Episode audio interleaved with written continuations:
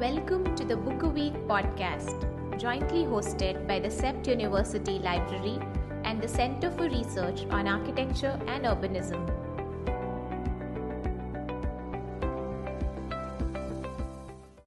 A warm welcome to all our listeners. I'm Rajshree Rajmohan, graduate from CEPT University, Ahmedabad, also a human rights activist, academician, and a mother of two. I'm currently engaged as a senior architect with Chandramohan Associates Trivandrum, Kerala. And with me today is uh, eminent uh, feminist geographer Anindita Datta, associate professor at the Department of Geography, Delhi School of Economics, University of Delhi.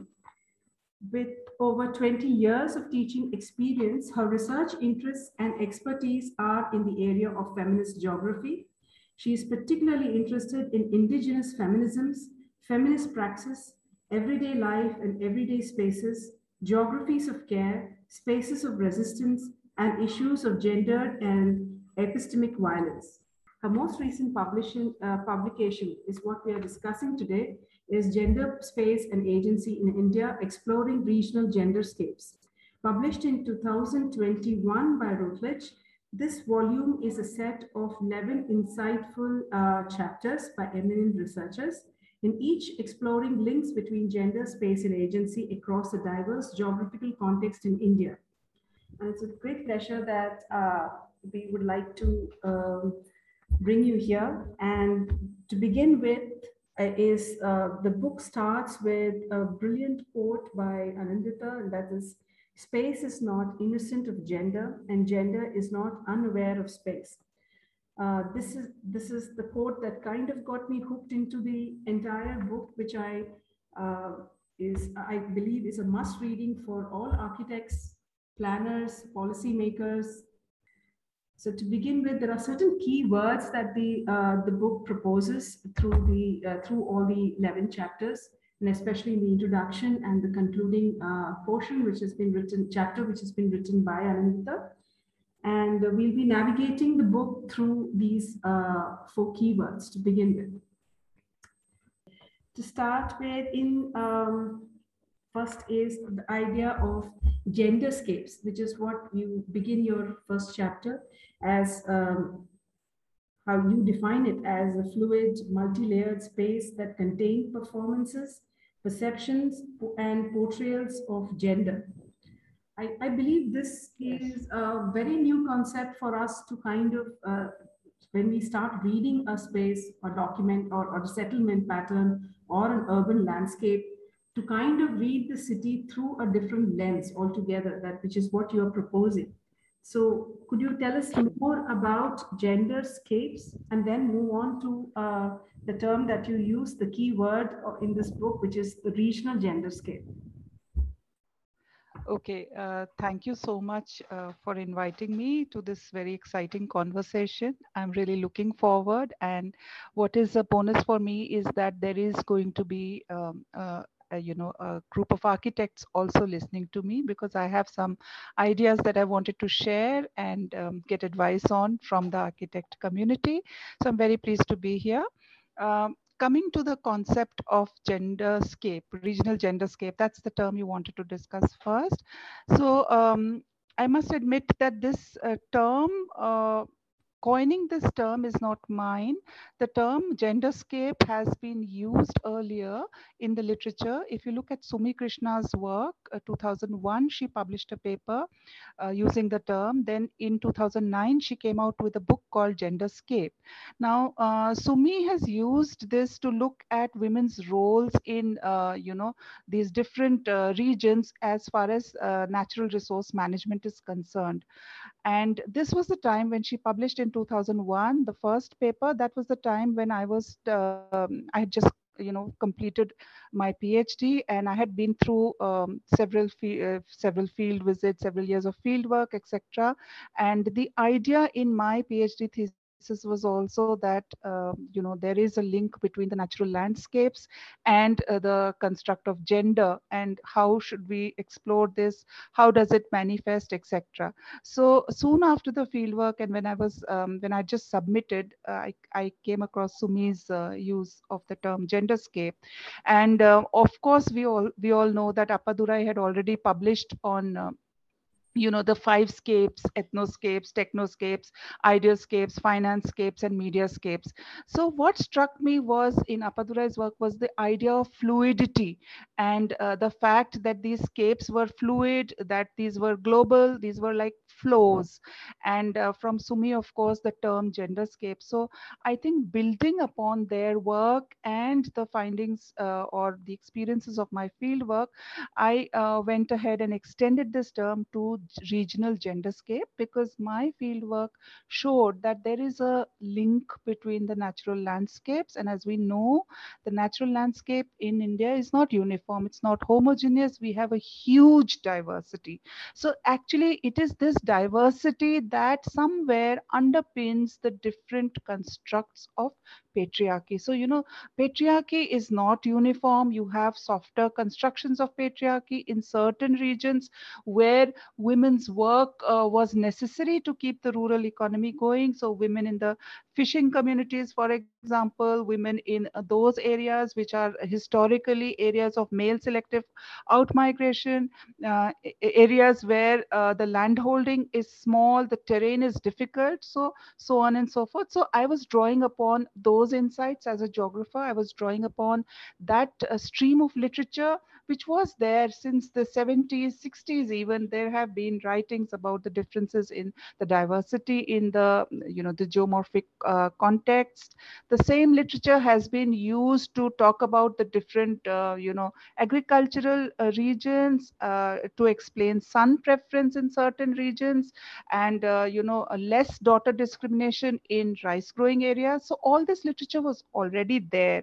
And in a way, when I'm saying regional genderscape, it's including everything from the landscape of a particular district or a state to the literature to the customs rituals to the media the you know the pop uh, popular culture to everything where uh, gender is an integral you know is is a is, is a is a part. Uh, when, when we go through the whole uh, set of essays uh, each of these chapters and we see each of these researchers delving really deeply into that particular region, whether it is uh, in the arid zones in Gujarat or whether it is in uh, the rural uh, Punjab, etc. And where in each of these cases, we also come across that once these gender spaces are created, then they get institutionalized in that in that yes. region. So they yes. get institutionalized, and then they are always lasting. It doesn't and in terms of and, and it tends to get encoded both as the gender roles get like validity and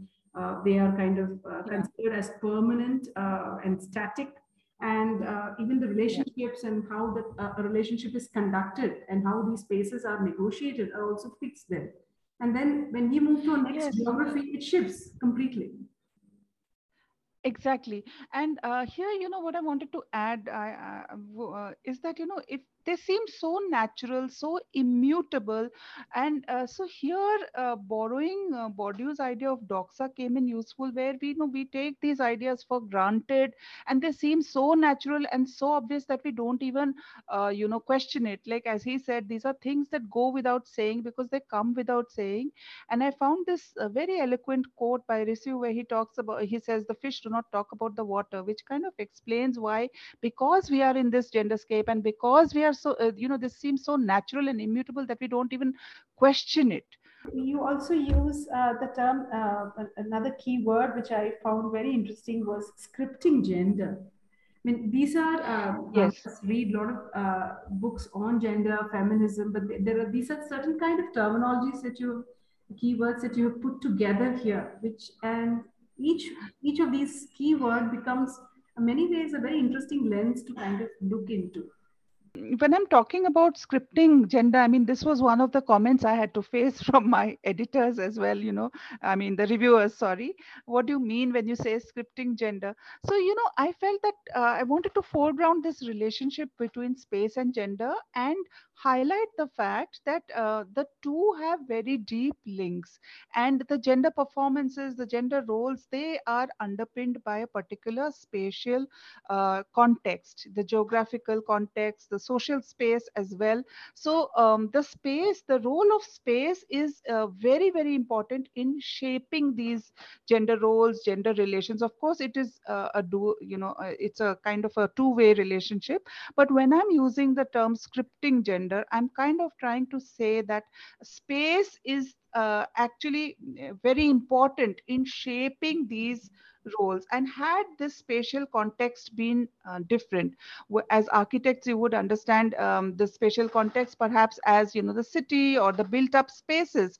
But i'm talking about even larger spaces like you know um, uh, if you look at larger scales uh, you look at the district you look at the you know the um, the cultural space. So that is what i mean when i say scripting gender that there is a very active role of space in shaping gender you know? Uh, it's, it's also interesting to see that most of our even when we look at architectural texts uh, most of the theories that we kind of try to apply when we are designing in the very indian context are all theories, theories which are from a western white western perspective. And those are the theories which we are trying to uh, in a, which is in a totally different climatic and a geographical zone where these theories were written and which they have evolved and that is what we are now superimposing. That's what we are taught to superimpose, and that's what is being applied here. And uh, and there's yes. also this Western construct of what how Indian or or rather South Asian women are, which of of being uh, very passive. Uh, and uh, I think this yes. um, that, that's one of the reasons I, I thought this book was very relevant because it talks, it really celebrates these little uh, victories that they have or the little footholds that women tend to kind of hold in also and which are perhaps sound like a very minor uh, this may sound small but then actually they are very big. They're very powerful statements that they make like some of the uh, statements that the women have been saying about when they talk about the gujarat uh, the uh, i think she has written i think was Nairvita Bandyopadhyay and Ashish Kumar yeah. Uh, yes, yes. About uh, the drought-prone villages in uh, Absolutely. Yeah. villages in Gujarat, and we were talking about the women, uh, those kind of spaces that is actually their their domain. I mean, they don't like and they, they don't permit any uh, uh, lack of space or any transgressing of that particular space which they call their own, and that is their the, the space yeah. where they get water as well as their domestic space, which is the kitchen and those related connected areas. True, true. Yeah, but this is yeah. not what we get so, to read in the Western texts at all. I mean, the kind of portrayal they have yeah. about Indian women is very uh, different, or rather, South Asian. It's a very passive, weak kind of uh, image. Uh, I, I, Yes, I agree with you. I agree with you completely. And this has been sort of uh, questioned, interrogated by several scholars, several South Asian feminist scholars who've, uh, you know, who've talked about how the Western theory, uh, the theory is built in the West, and then, uh, you know, um, this uh, South Asian uh, region is just used as a testing ground. And we are participating in most of these research projects just like informants. And we are seen as the other of the empowered western woman so we are always you know uh, passive lack of agency no agency. Uh, we are somebody uh, or a community to be empowered. And i think because we are looked at with this western theoretical lens our own agency which is you know limited uh, might be very limited compared uh, to other forms, but it is there nonetheless. So when I'm talking, and that brings me to the other keyword, you know, I'm talking about these um, agencies that women um, use, and this has a, uh, you know, uh, and I'm talking about it in relation to space. So here I've kind of uh, deployed the term feminist counter space. Uh, I've drawn upon readings again, uh, which were there in the literature already, James Scott, Michel de Certeau, you know, all these kind of Abu Lughod, all these works which were already already there. I was reading them together and reading it against uh, some previous theorizations of space by Lefebvre. So um, this led me to understand that the way women are expressing their agency in your house, in my house, the way we've seen our mothers, grandmothers do, this needs to be visibilized. It's not that these women have been without agency, but they have. And as you pointed out in one of the essays in the book, actually it's there in almost every essay, which is what I've talked about in the last chapter, that um, women have despite being in this tightly controlled classic patriarchy kind of situation where they are forced to make patriarchal bargains in order to survive in this patriarchy and this is something not me but Kandiyoti has said much earlier but we see it you know if you re- reread her work i think you can keep reading it and it'll always be relevant. So you when you when you take back this essay and look into your own households look into your the lives of your mothers grandmothers sisters what's happening within the house what's happening within the kitchens you know uh, what's happening in these women only spaces, you see that these are spaces of resistance. These are spaces where women are negotiating their agency. The only difference is that these counter spaces, these, these, the agency negotiated here is something that remains within the household, is confined within the network of friends, family, kin networks of course, in my uh, last essay, I've also talked and I've later extended this work. So there are some publications coming out now where I'm talking about how these indigenous, I'm calling them indigenous feminisms. And I'll take a minute to explain the link with um, architecture here. So, um, you know, how these indigenous feminisms, which have always been there, they need to be uh, sort of visibilized and uh, how we need to see them as active resistance. Once we do that, we realize that we women in our part of the world are also not without agency. If you see only the overt resistance over the public spaces, then it seems that our movement is uh, fractured, is fragile as compared to uh, feminist movements elsewhere or uh, you know because the the women's question is not really central but emerges as a corollary to others like the national movement the environmental movement all these other movements for rights human rights etc it sort of emerges from them but if you look at both aspects both uh, you know the indigenous feminisms and you look at this you know this outward these resistances over public space it's only then that you can get a complete uh, picture now, coming to the term indigenous feminisms, uh, there was a time when, as I said, I've always been very interested in space and the way space can be transformed, converted, you know, subverted even. And I came across um, a very interesting book by an architect, a woman architect by the name of Jyoti uh, Hosagrahar. And uh, she was talking about the modernity eh, that she sees. You know, you would see these modern buildings and then you would see, uh, you know, the layers of the old as well. So the kind of a coexistence. And she used the term indigenous modernity and that sort of sparked off and i said yeah we can also think about our feminisms as indigenous feminisms. Of course this was 20 years ago and i was very excited that oh look at this term indigenous feminisms. And i went back to see if anyone else had used this term before and i found that actually there was this term uh, in currency and it was being used to discuss the feminisms of women who were native to the white western societies. So how because their feminism was always at odd with uh, at odds with um, you know the feminisms of the western society. So i extended this term to include these resistances that we see being played out in our homes by previous generations by even our generations in very banal everyday acts. So these were rooted in the everyday. These were um, you know and the very simple like humor everyday activities like cooking these were all deployed to mark the uh, resistance. Of course, in later work, I have theorized further and extended this, shown how these are actually a continuum, right from the body to the space of the nation, how you can theorize it. There is also talk, you mentioned the need for periscoping into narratives. Yes, yes, yes, yes. That's Nancy. Yeah, that's Nancy yes yes. that's nancy hiemstra's work uh, which uh, you know again i was reading when i was talking about uh, when i was trying to theorize.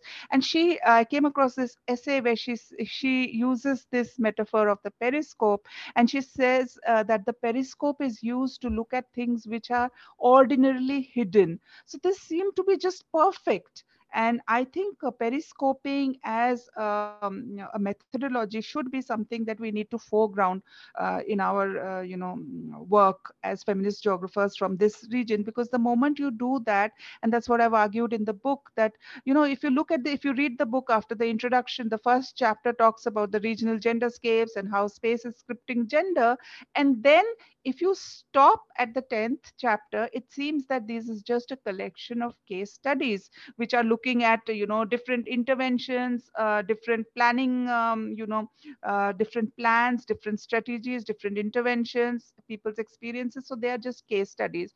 But the moment you read the 11th chapter and you start linking this um, you uh, and you start you know rereading revisiting these case studies you realize that in each of these case studies so this is actually an example of periscoping that you if you revisit them with the periscope or you you know you you employ periscoping you realize that in each of the chapters in each of the case studies which you were reading uh, you know from above as simple statements of how women uh, manage to negotiate with patriarchy, you realize that these are all actually um, stories of resistance. These are all stories of uh, the indigenous feminisms.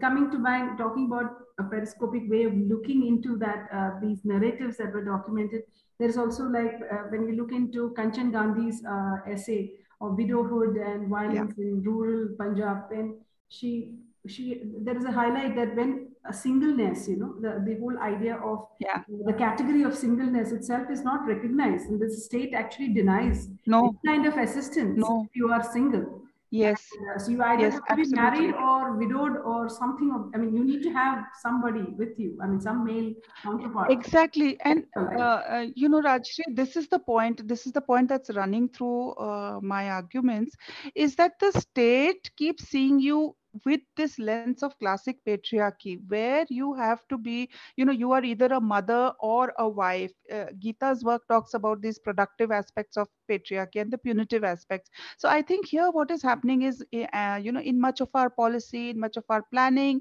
in much of our architecture the way we design spaces even here we are simply just you know extending these very deeply ingrained these toxic ideas of gender roles and gender relations. So whether it is the state policy or whether it is how architects have designed the Delhi airport or how they have designed the metro stations in uh, the, you know, on the Delhi metro map, you come across these different metro stations. How these are designed, if you walk through these spaces, you realize that they are just extending these toxic understandings of, um, you know, uh, how gender should be, what gender relations are.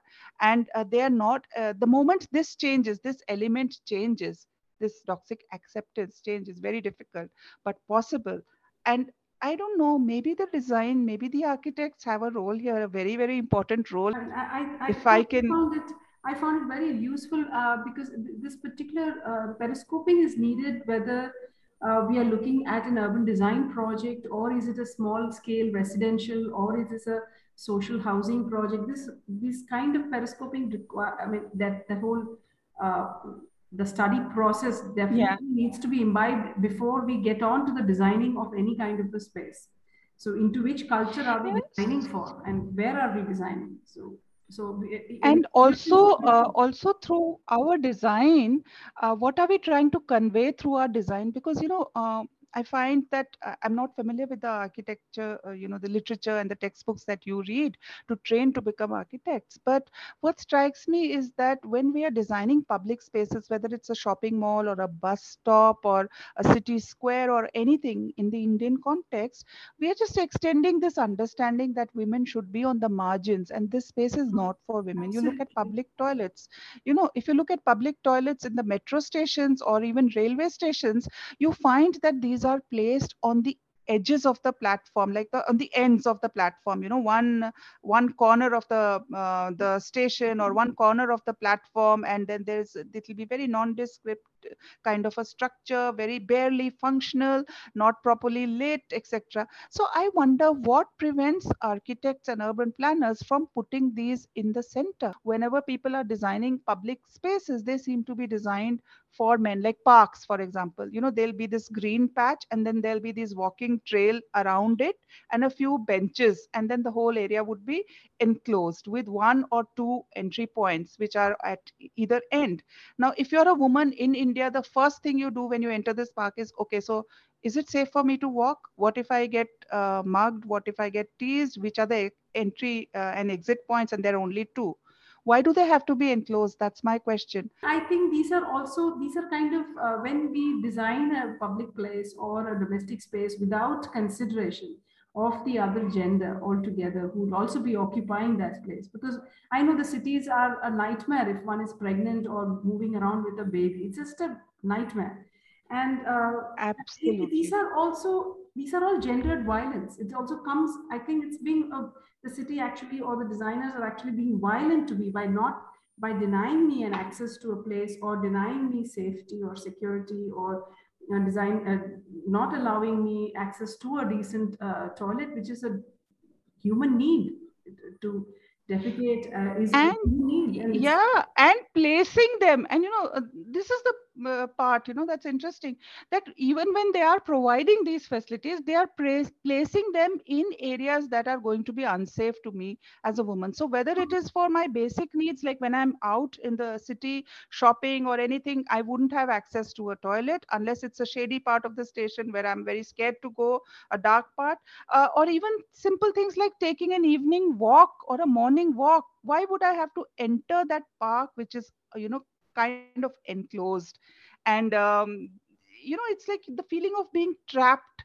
And talking about gendered violence which is yeah. also something that you write about in the beginning and in the end uh, th- there are different forms of violence that is being discussed here where when it comes to widows there's a different kind of violence. There's a different kind of uh, where i think um, uh, there is an article on the migrants as to uh, also which yeah think which is the article now i've forgotten I think uh, yeah, Bailey's article. Bailey. yeah. Where he talks about performances of uh, in different migrant yeah. migrants in different uh, yeah. inclusive yeah. and uh, inclusive spaces and exclusionary spaces.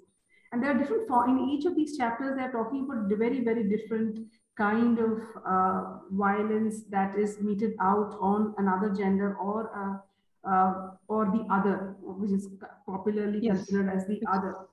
And is that, yes. uh, could you tell me something more about it? Yes, I agree with you uh, that gendered violence has been normalized to the extent that we no longer see it.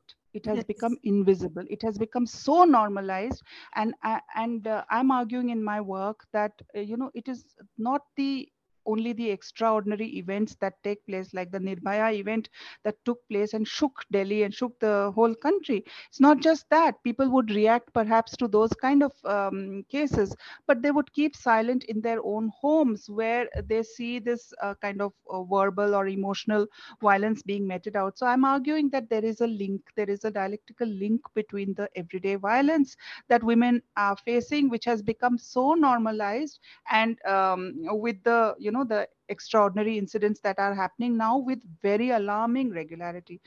I would definitely say that misogyny is on the rise. Misogyny, as it intersects with other, uh, you know, with uh, religious hatred, with uh, caste uh, violence, all these aspects need to be uh, brought in. So, when you ask whether what we should do to mitigate, I would say that there's plenty that can be done as they actually are. So, definitely, I would say periscoping is needed. I would also say a lot of um, this indigenous feminisms is practice it is it is there part of our praxis. So we whether we it is mandated or not we will go on practicing. We will go on keeping silent using silence as our tool of resistance uh, deploying humor doing our everyday activities and marking resistance through them. So this is something that goes on 24 7 but along with it also we need to be more vocal in other spaces such as media spaces um, social media spaces. We need to build feminist networks of solidarity and we need to get to the root of um, you know this is a kind of a kind i would say a culturally sanctioned uh, misogyny which is underneath all this violence and this is a very typical classic patriarchy kind of context. So we as as this generation of feminist scholars need to question. It is you and i who will question it in our classrooms in our design studios and say why? Why this design? Why not some other design? I will similarly in my classroom question why is it so naturalized that women have to fill water and bring it? Why is it so naturalized that the girl child has to drop out of school you know make way for her brothers? You have to imagine that uh, you have to first let go of the fact that this is there is no uh, alternative that things have remained this way and will always be uh, this way you have to imagine that there could be a different way of occupying these spaces. There could be a different way of fulfilling these roles. There could be more we could center care because in one of my publications where i'm talking about motherhood and mentoring i'm arguing that we need to center care. You know care is so it's it's just not there. Care and emotions are just not there in any of the discussions uh, mm-hmm. that we are having you know. So when you're for example if you're architects designing a space that element of care the care that women provide to children to elderly people you know that needs to be factored in into the design. So women are likely to be with uh, elderly people. They are likely to be with children. What are the facilities? How difficult is it to negotiate the city with these care responsibilities. And the other thing that uh, you know strikes me is that whenever we talk about women and we talk about gender issues in planning then the planners are very quick to segregate spaces. Like in the metro okay so there's this violence while traveling so you have a pink coach only for women or you have a women's only uh, kind of space you know? So that's not the answer. The answer is to integrate us into these spaces make these spaces more uh, you know as easy for us to access as it is for able-bodied men. So um, I know I've been writing about feminist utopias, about gen, you know, women-friendly cities.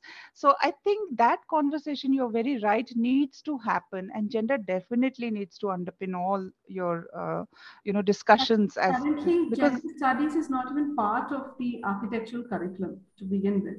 So I'm so sorry to hear this. so one has to I'm, kind I'm, of inject it in the studio in a very uh, subtle way without, uh, you know, uh, and in a very, uh, and not necessarily everyone would. So uh, because it is not a part of the curriculum or is not part of the mainstream uh, educational syllabus, you can actually go through your own five years without even having having to hear the term gender at all. So what happens is these students are taught to design in uh, in the way in which they are seeing. So this is what they see: segregated spaces, yeah. dark alleyways, dead ends, and you see that again yeah. on the drawing board. And I can't blame them. Absolutely. They don't have references, and we are not talking about it in the design studio. So that's when I I thought that your book should be uh, discussed inside a design studio and not shouldn't stay just in a library. So uh, thank you so much. Thank you so much. Uh, this is a wonderful book, and I'm so glad uh, that we got to. Uh, it's been published here by Routledge, and it was a real delight to kind of go through it. And there is so much. Ah, at last, someone has written it all down, and especially the concluding chapter was, was a wonderful uh, chapter to read up. And you conclude with the Thank you. title. I mean, with, with the quote that you began with. Uh, yes, yes. It. it all comes full circle it all comes full circle. Yes. yes. Thank you so much. Thank you so Thank much. Thank you so much for being with me today. Hope you enjoyed this episode. Do not miss to like, share, and subscribe to our podcast. Available on all your favorite podcast apps.